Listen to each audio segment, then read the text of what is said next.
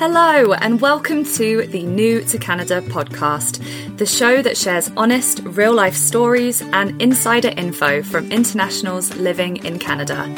I am your host, Kate Johnson, and I made the big move from England to Canada in 2017 after falling in love with a Canadian. Join me as I chat with fellow newcomers and learn all about where they are from in the world, why they chose Canada as their new home, and the lessons they've learnt along the way.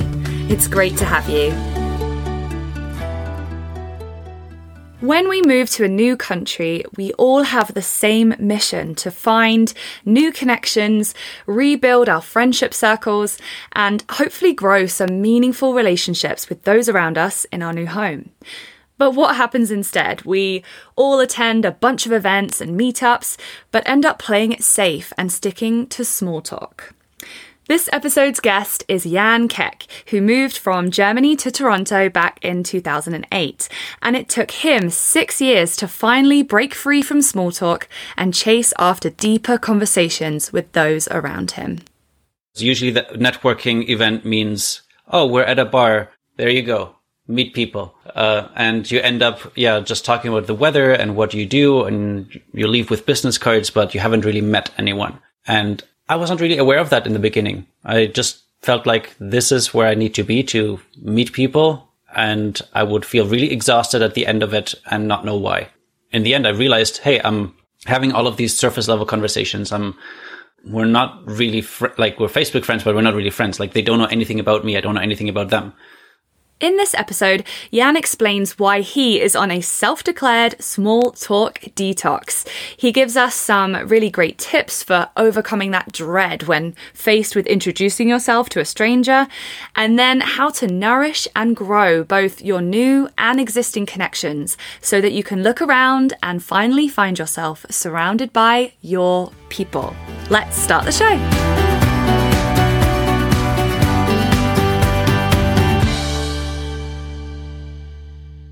Hello, Mr. Jan Keck. How are you this morning? Or this afternoon, I should say. I'm really good. Is it afternoon? Well, just 6 minutes past noon. So yes, it is afternoon. You always have that awkward when you have Zoom meetings at work. It's like, hello, good morning. It's like, oh, it's afternoon. Haha. It's like always the joke that you go through every day at work. Yeah, I have a lot of calls with people all over the world, basically. And it's always like, yeah, good morning and afternoon and evening. Yeah, whatever applies, just check the box, yeah. Yeah. Well, I've been looking forward to connecting with you for a long time now. You are an authority on a topic that I find so, so interesting, and that is creating deeper connections, overcoming the small talk, the social anxieties, feeling less alone and building those meaningful relationships with the people around you, using conversation tools. And yeah, I'm excited because this is relevant and can help absolutely everyone. But I think it's particularly valuable for internationals living abroad, you know, setting up in a foreign country, trying to make brand new connections in all areas of your life from scratch. So yeah, I'm excited to get some great tips on all that. And thanks so much for coming on the show and chatting with us. Yeah, I'm excited to chat about this as well. It's something that I'm very passionate about, as you'll probably hear.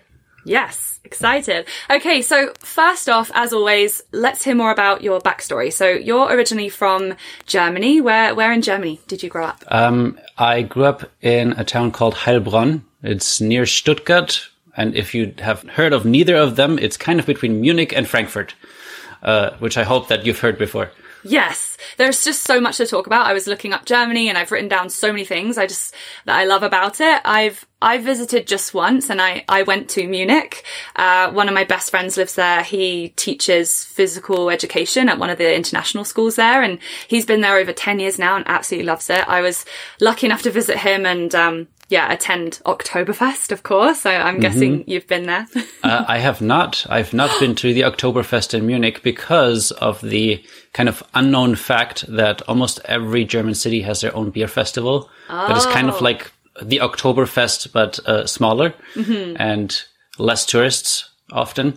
And they happen not just once a year, but like in Stuttgart, there is a spring beer festival and a fall beer festival. So you have the same thing happening twice a year.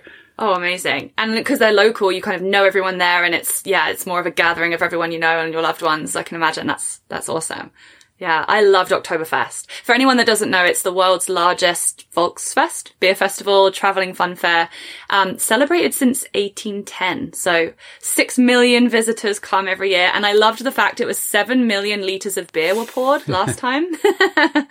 And I got to wear the Bavarian costume. And it's just like the energy that's around these festivals is so amazing. And the beer tents, you know, the music, you stand on the tables, you're dancing with everyone.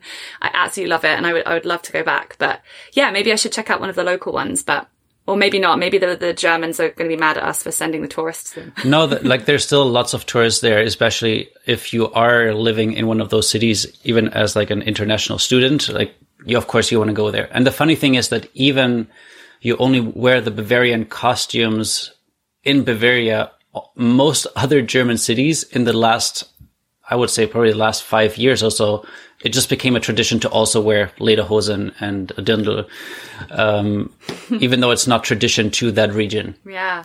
Wow. I was going to say, are you a beer drinker? I guess that's a stupid question. I used to be a beer drinker, but I have to say that the last few years living in Canada, I kind of got sick a little bit of all of the fancy new microbrewery recipes that put all kinds of things in the beer. You might have heard about that there's like a law in Germany that you can only use certain ingredients in the beer. Yeah, it's three, right? It's like yeast and water or something. It's like three ingredients. Yeah, so in Germany, I often go to a pub or a bar and I just order a beer. Like I don't choose which one. I just know whatever beer they have on tap is going to be a good one. And here you have like menus with like super long lists and all kinds of nuances. And I always feel like I'm taking a shot in the dark. Either I'm going to like it or I'm not going to finish it. Right. Well, what's the best beer brand to try if you visit Germany then? That's probably a better question because, yeah, that's where the good stuff is.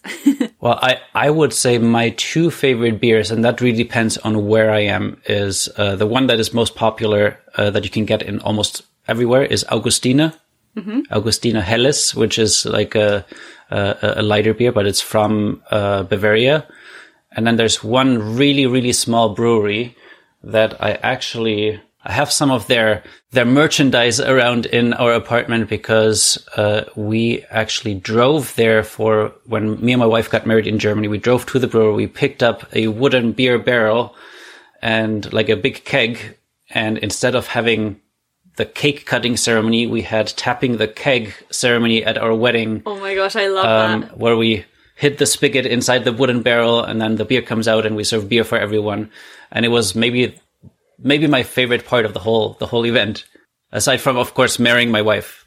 Yeah, don't forget that. She's listening. Yeah, I love that to bring in some of your culture into your wedding. I'm trying to think of ways to do it for us too. Like we're getting married in England and trying to bring some Canada things. Like we'll have like little bottles of maple syrup or something. Trying to think of that. But yeah, the keg thing is that's really cool. Did you have steins, like the big glass mugs? We actually had two custom ones made with our names and the wedding date on it. Yeah. But then because we rented, we were in Germany, the location, they had a bunch of glass ones that all the guests could use.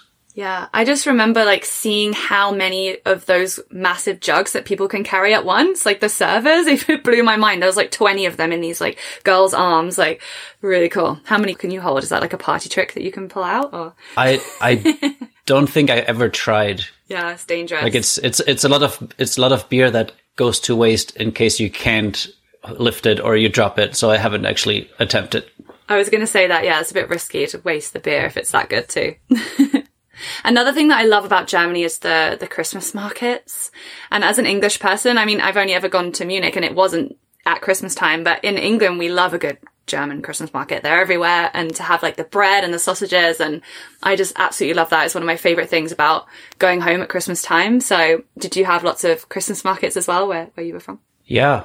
Again, they exist in almost, I don't know if every city, every town has like a Christmas market. And there's one really small town near where I grew up and they still have like the old city with basically a castle and like the old churches and a fort that goes around like the center of the old city, and it's cobblestone roads, and they have a Christmas market that just feels like you're transported back in time. Of course they have like electricity and everything, but just with the ambience, with the buildings around, it just feels like, I don't know, like a long time ago. Yeah, just like one of those old Christmas cards, like you're in such a magical place. Yeah, and you have all the local kind of craft makers and all the different, things that they make come out and sell. It's such a great community event. I love them. And talking about castles, there's 20,000 in Germany. I did not know that. That is so many castles. Yeah. Well, you've done a lot more research than what I know about Germany. I would not have been able to tell you that number, but there are castles and forts like everywhere. There's one river that if you follow that along, there's like a castle every 20 minutes you will find something. And some of them are just the ruins and others, like people still live there, or you can live restaurants in there. Wow. Because in France, we used to get canoes and then you can just canoe the river and see all the different castles as you go. Can you do that in Germany as well? I'm sure. I don't know exactly where. That river that I'm thinking of is maybe a little bit too big to like canoe. But they have boats that go up and down there as well. They're like, also big boats transporting like coal and other things on there. So you have to be a bit careful if you're in a small boat. Yeah, get tipped over. So what was it like growing up in the town that you were from? Is it a small town? What did you do on a typical weekend? What's it like growing up there? Oh, wow. A typical weekend. So the city has about, I think, 120,000 people. So it's not super small.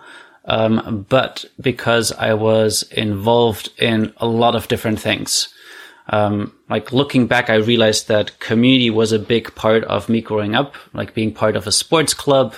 Actually used to play tennis. I used to play soccer as a kid. I used to play handball, and all of these things would be different clubs with different people. I joined, some other youth organizations, summer camp. I was involved in politics. Like I did a lot of things. My weekends, don't remember specifically, but they were probably pretty busy. Like I remember that friends of mine always would tell me, I don't understand how you fit all of that into a week, how you do all of these things.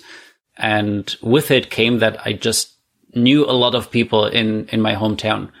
Like if I walked through the city on a weekend, the chance that I meet at least one person randomly walking down the street was really, really high. Wow.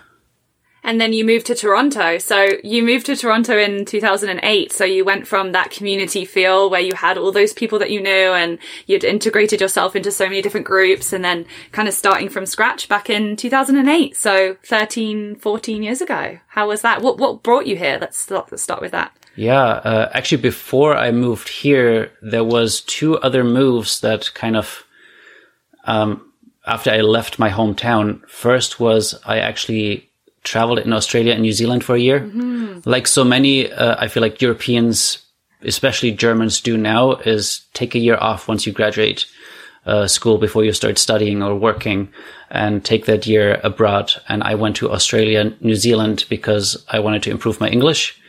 And Canada was also on the list, but at that time I said I want to choose the hot countries, not the cold ones. Yeah, naturally. Plus, it's further away from Germany. I really wanted to just get away to almost the other side of the globe, which when I checked, it was pretty much there. And that experience just opened me up. Yeah. I did exactly the same thing. And it's so funny when you go there, it's like, oh, you're in Europe. You have so many amazing countries so close by. And it's like, you're so right. And I just haven't explored them. I just went the furthest way possible because I thought, right, I'm going traveling and I'm going to go to Australia, to Thailand, the other side of the world.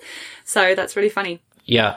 It definitely is interesting to think about how close things are now living in Canada or traveling in Australia where everything is just so far away to get to the next place, right? Yeah, and when you meet somebody new, you're so excited, and then it's like, oh, so where do you live? And it's like a 2.5 hours drive away, and you're like, oh, God, no, like, damn it, Canada, like, you're so big. Whereas in England, if I meet somebody, it's always so close, or you could get a train so quickly to that place, whereas, yeah, you're definitely a lot more isolated in a big country like yeah. Canada, but... Yeah. So you moved to Australia and then you said another country after that? Well, I moved back to Germany, to start my studies, which was also an interesting story how I ended up there because, I did not plan to come back from Australia when I did. I said, I don't know what I want to do with my life. I'm going to apply for this one program that people told me I wouldn't get in.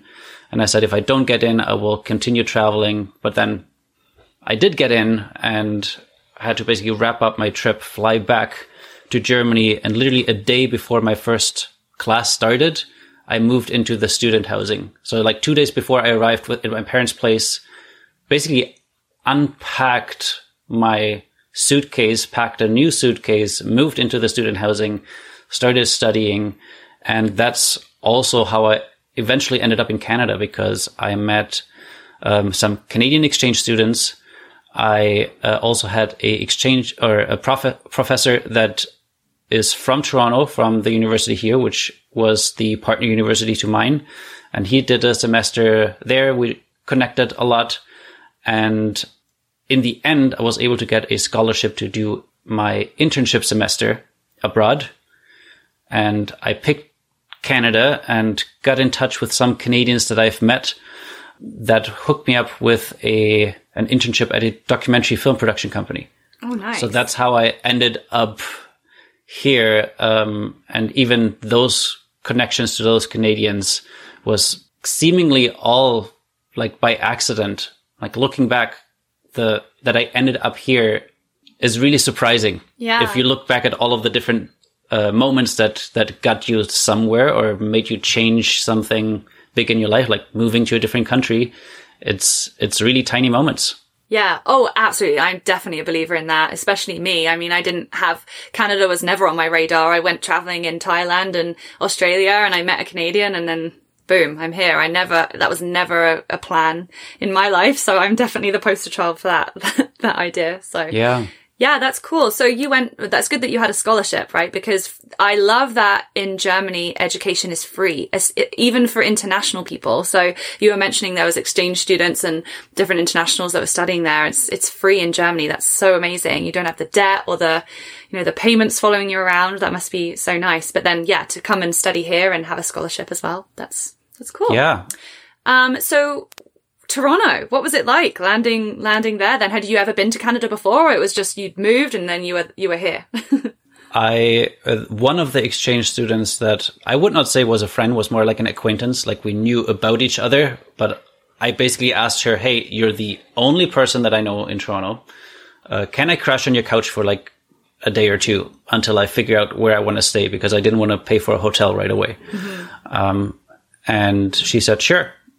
So I think I took a cab from the airport to her place.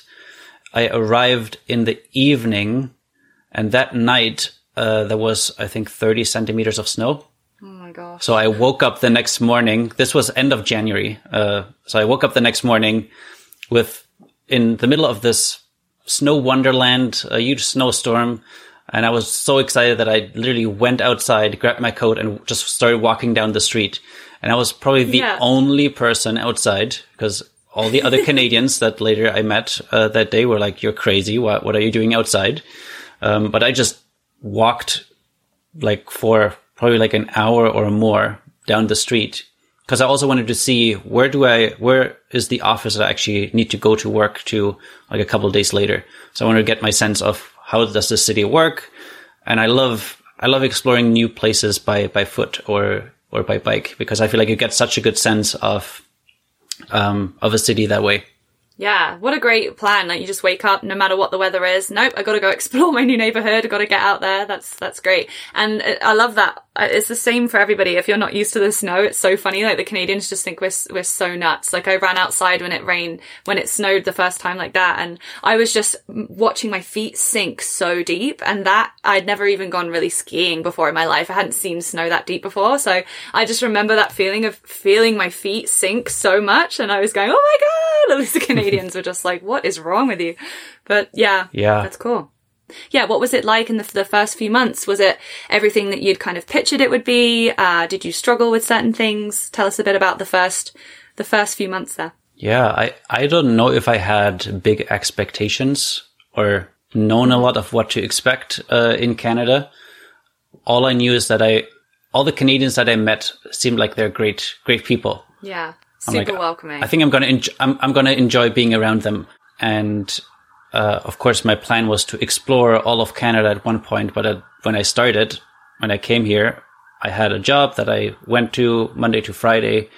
So there was a bit of adjustment process there. And then finding an apartment, I think, was a quite a good adventure too. I remember, again, because I love to walk. And I had, the only map that I had was a tourist map. And I think I looked at an apartment that was just at the edge of the tourist map.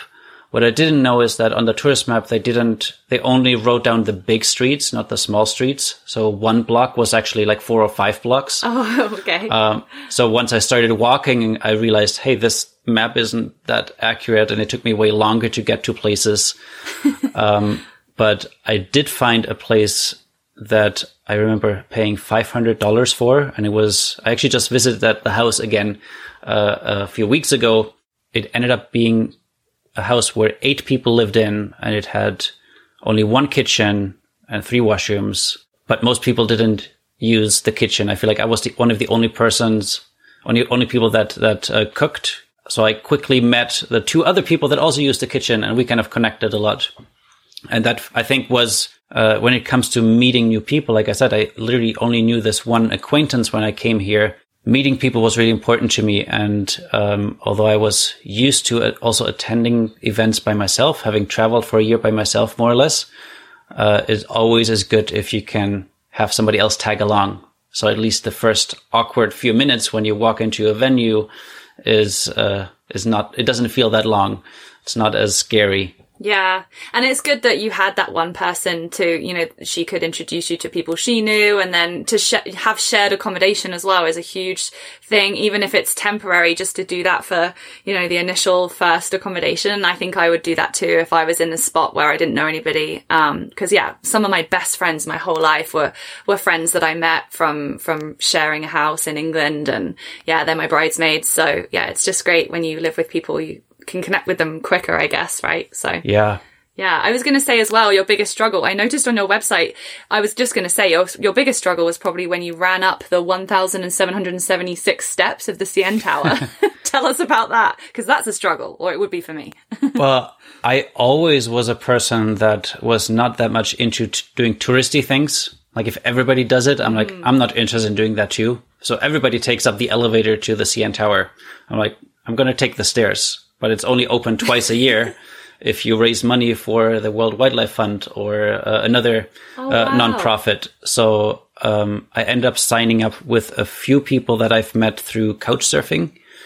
And I would say that was actually the best thing that I've done in the beginning, was join meetups of that community of other people that were traveling. Like, it felt like everybody was from somewhere.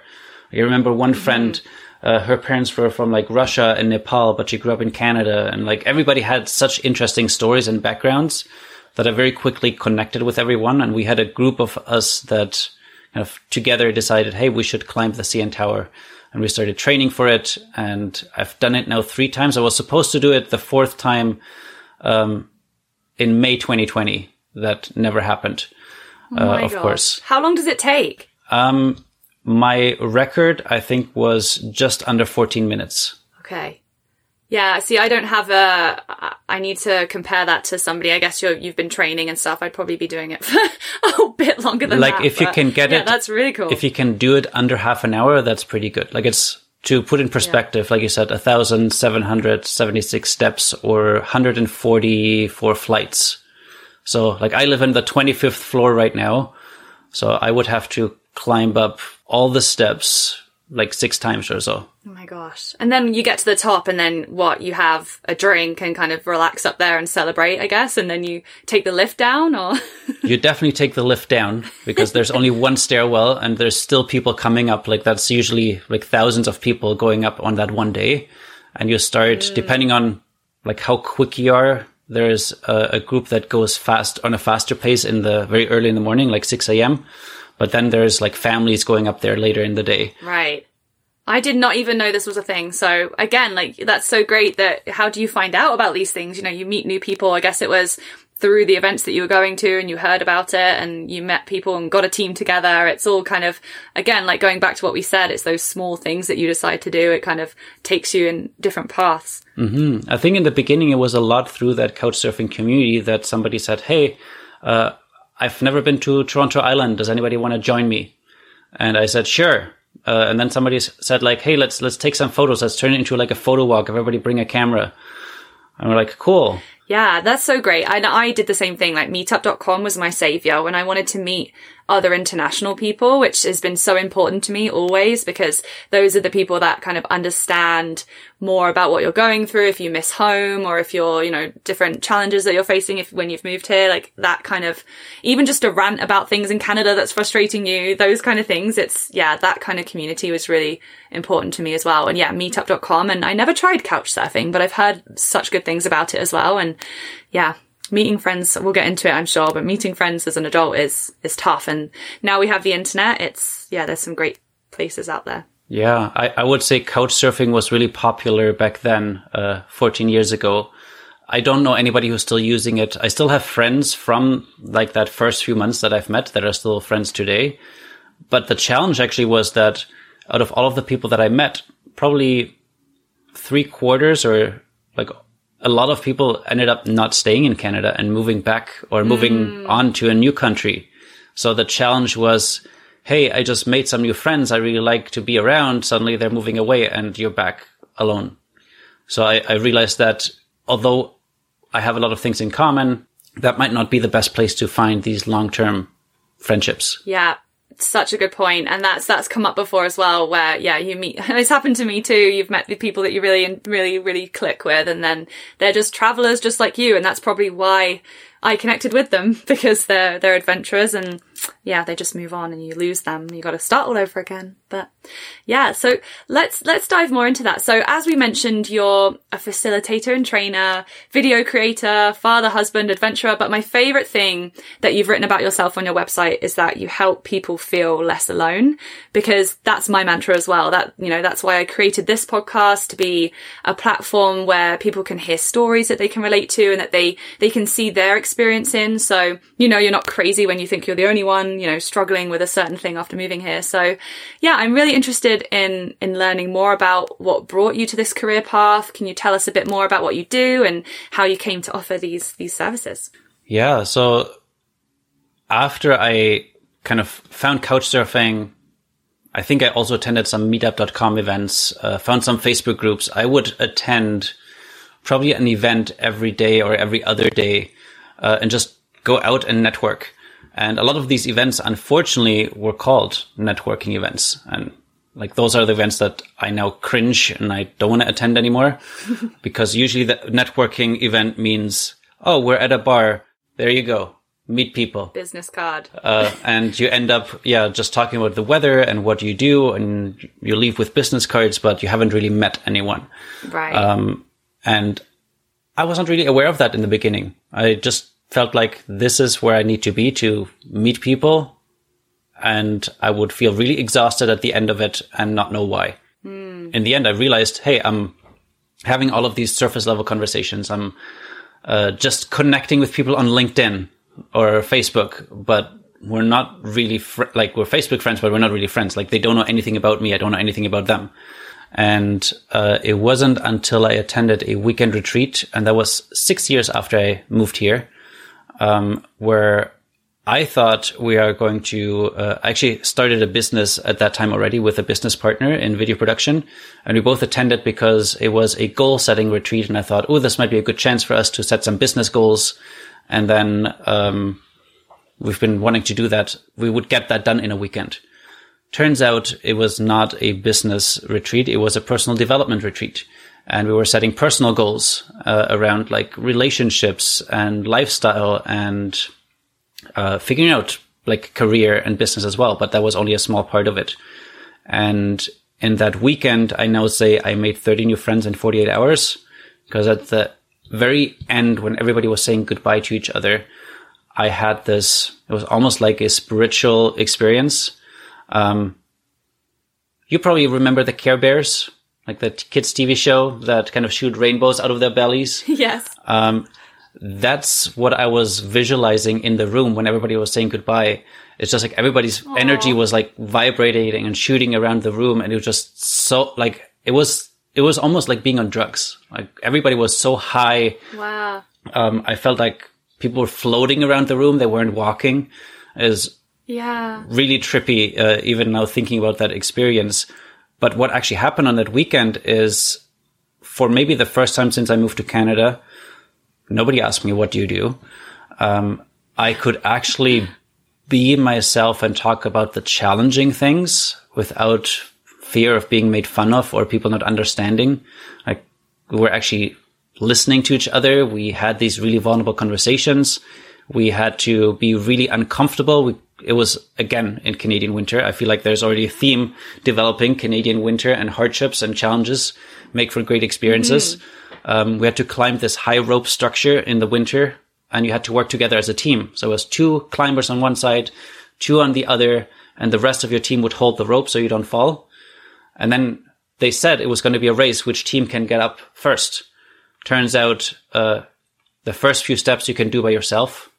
The next few steps, you need your team member. To get to the very top, you need to collaborate with your opponents. And only one person can get to the top.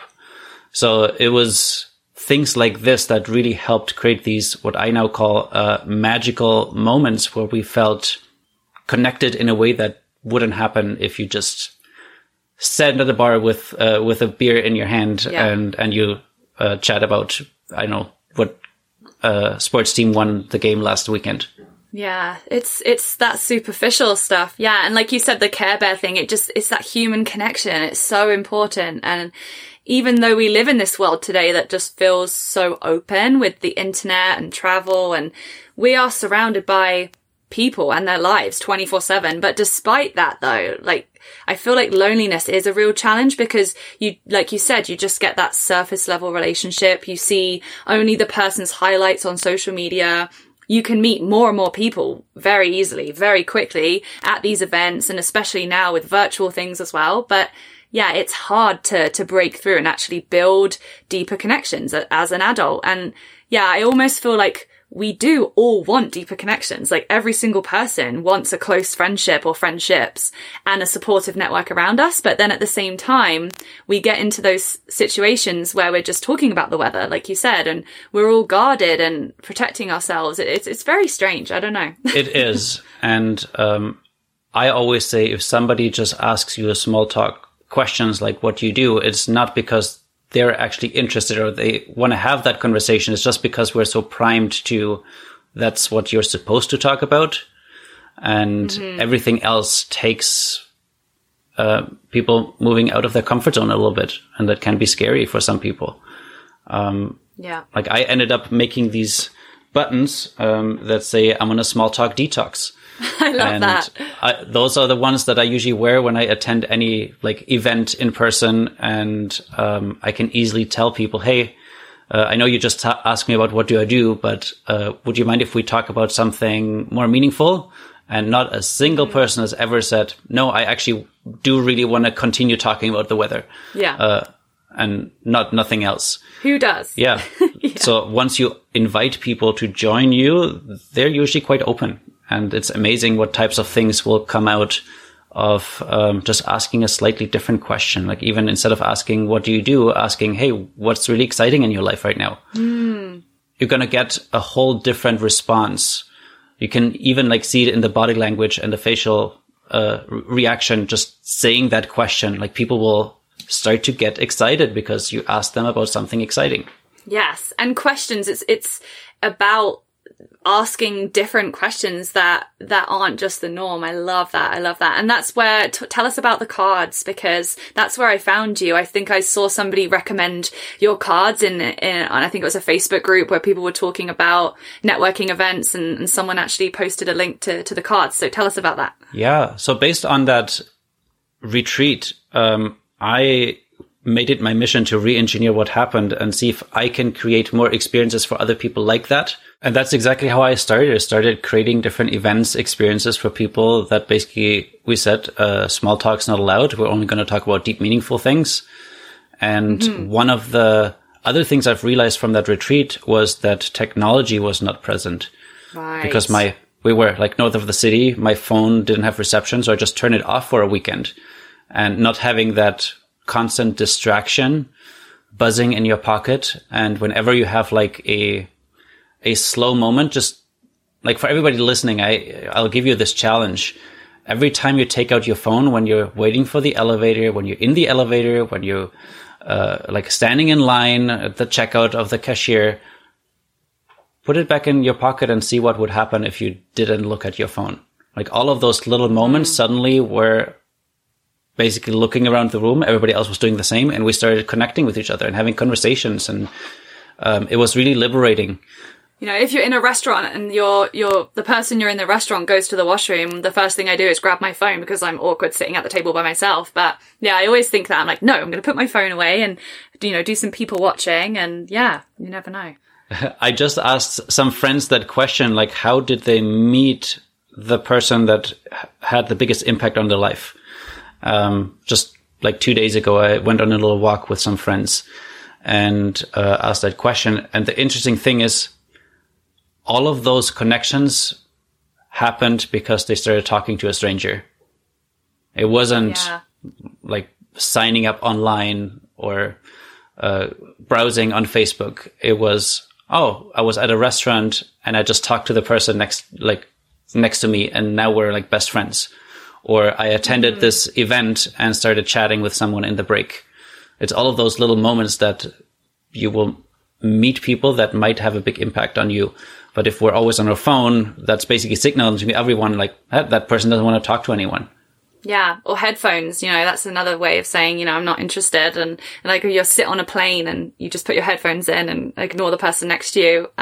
Yeah, that's awesome. I think that's the biggest challenge though, that first initial outreach to a stranger. Do you have any tips for us for that? Because I know for me, that is a real challenge when you see somebody, you're like, oh, they look so cool. And I think what I've tried to do is kind of to give more compliments, and without, it's a fine balance between coming off kind of creepy and desperate, but like, it's just a small act of kindness, like, oh my God, I absolutely love your bag. Or, you know, it's easier for girls to compliment on appearance, but, that kind of thing I've tried to do more of. And who doesn't like a compliment? Or if you see someone reading a book and you say, oh my gosh, I loved that book. How are you finding it?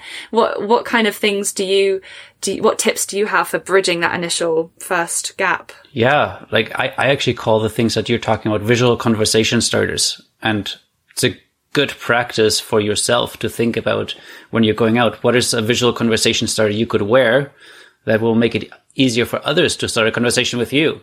Oh, and I love that. I love how you mentioned like books, T-shirts. I don't know, if you love a band and you wear the T-shirt with the band on it, anybody else who loves the band might just start a conversation with you because they see it. Yes. Same like the other way around. Or I feel like a lot of people start conversations with me because they see my hat. Or at conferences, I sometimes wear a bow tie. And I actually once attended TEDx Toronto and made it my mission to take a selfie with every other person wearing a bow tie. There were only four of us, and like a crowd of 1,000, but I mean, those four people, like we had an in-depth conversation that basically just started with, hey, I really like your bow tie. Do you mind if we take a selfie? Yeah. And then they were like, cool. And like, who are you? And we started the conversation from there. Yeah. Oh, I love that, because you're putting the responsibility on yourself as well, and not trying to find people with interesting things. You're putting them on yourself to hope to attract people too. I've never thought about it that way. That's a great mindset shift there as well. If I can just add one more thing, if anybody's attending networking events or conferences where you have a name tag, customizing your name tag is the easiest way to help other people start a conversation with you.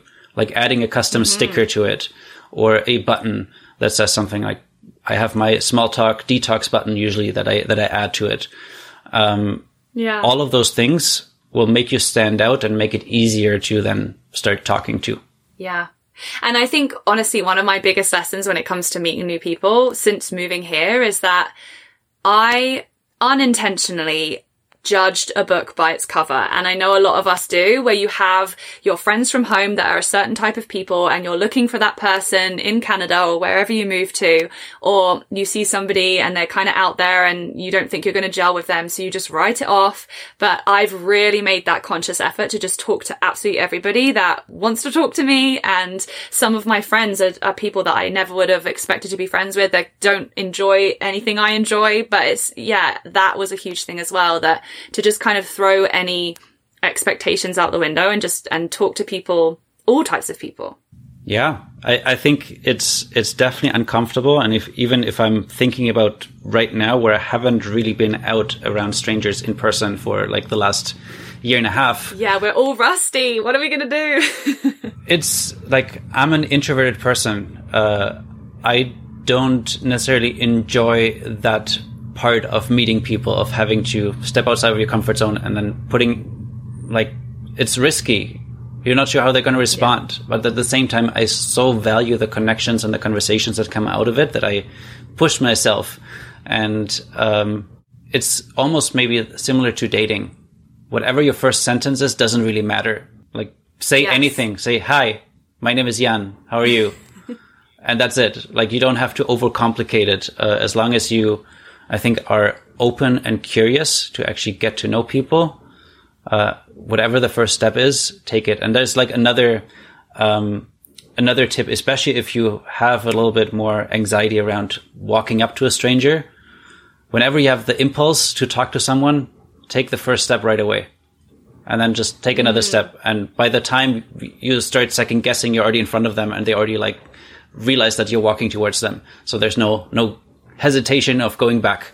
Because I remember in the beginning, that was a lot of me, was wanting to talk to a person, then thinking, oh, what if they don't like me? What should I say? Oh, let me get a drink first. And I would go to the bar and I would get a drink and like, okay, let me get some courage. And I would finish my beer. I'm like, okay, now I need to go to the washroom. And I would go to the washroom and I would end leaving events, not talking to anyone really.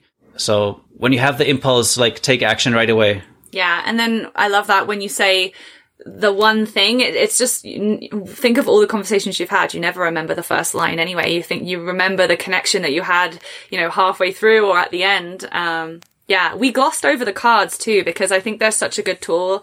Tell us about those. Yeah. Because I know I changed the subject and butt in there. Well, I love how the conversation is flowing. The cards were basically a way for me to do two things. One is, I realized that there's conversations I really want to have with my friends, with strangers, but I felt too uncomfortable bringing up a topic, because if you ever attempted this to ask a question like, hey, what do you struggle with in your relationships? Like, just putting people on the spot makes me uncomfortable asking the question.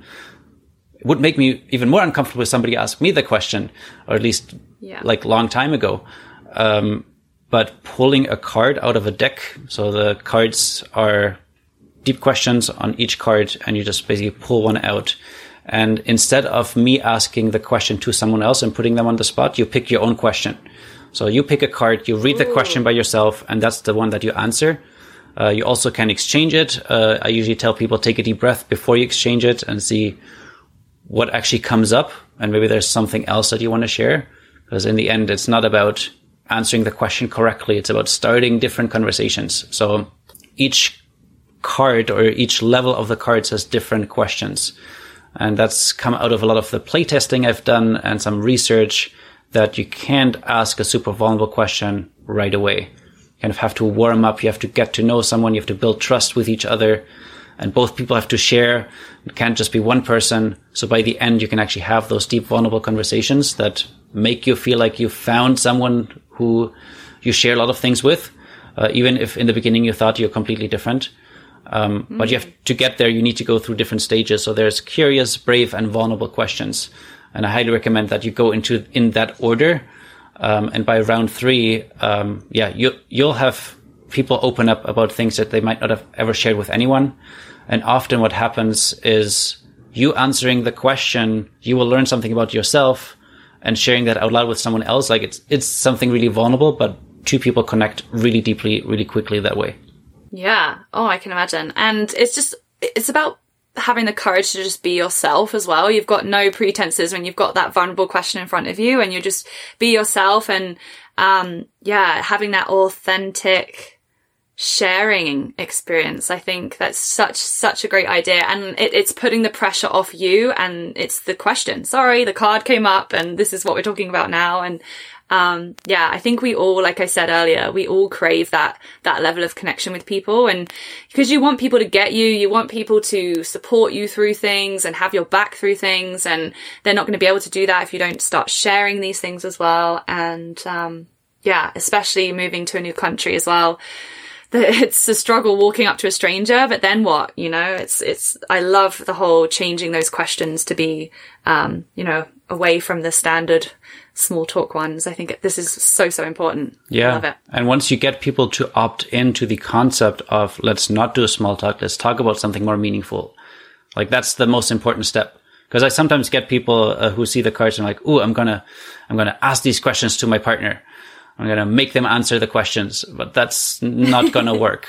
As a tip, what I usually tell people who buy this and my friends, just if you have some people over for dinner, if you have some friends over, just put the deck of cards on the table so it's visible to everyone until somebody picks it up and asks, hey, what is this? And let them read the kind of description on the outside, maybe pull out a few. And only then I would ask, hey, this is to help kind of get beyond small talk and have some more meaningful conversations, really get to know each other. If you're interested, we could play around. That's the best strategy because unless you're one of those people that is like me, who I host dinner parties and I tell people from the invitation up front, no cell phones allowed. We're going to be talking about deep, vulnerable things. If that doesn't sound like something you'd be into, you don't have to come. And I would I'll find enough people because those are the people I want to have around. And that's another thing I'll be doing a lot of.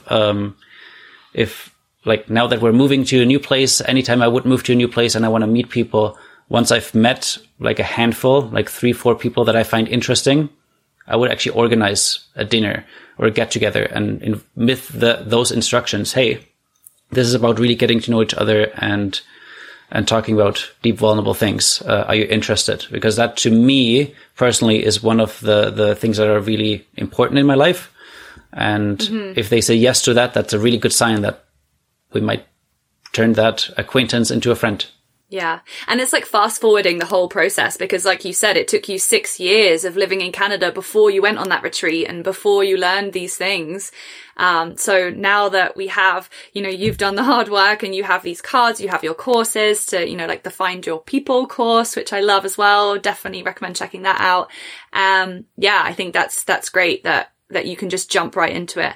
And like you mentioned as well, it's not only about meeting new people. You can apply these things to your existing relationships. I watched one of your YouTube videos from a talk that you gave where you shared a story about your parents, that you were talking to them on Zoom because you'd moved abroad and you felt guilty as the only child. You'd moved to Canada and left them, and you'd have your Zoom catch-ups with your parents, but then you'd find yourself on your phone or kind of not really present with them. So again, it's using these questions as kind of jumping into more of a meaningful conversation with people.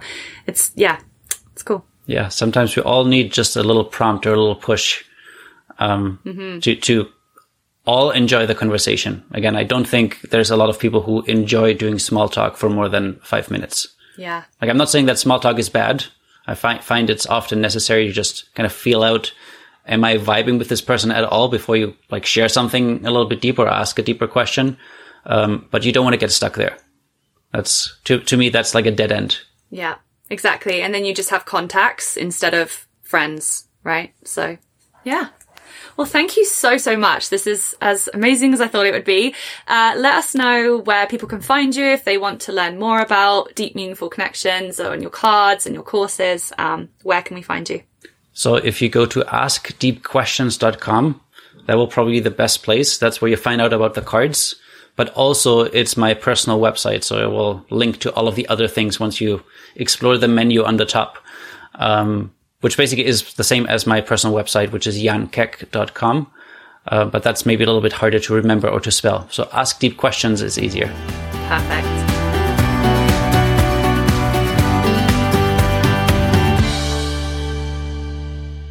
Thank you so much for listening. As always, it would mean the world to us if you could leave us a quick review on Apple Podcasts or wherever you're listening from. And then if you're loving the show so far, recommend us to your friends. Spread word and help us grow this exciting community. Until next week.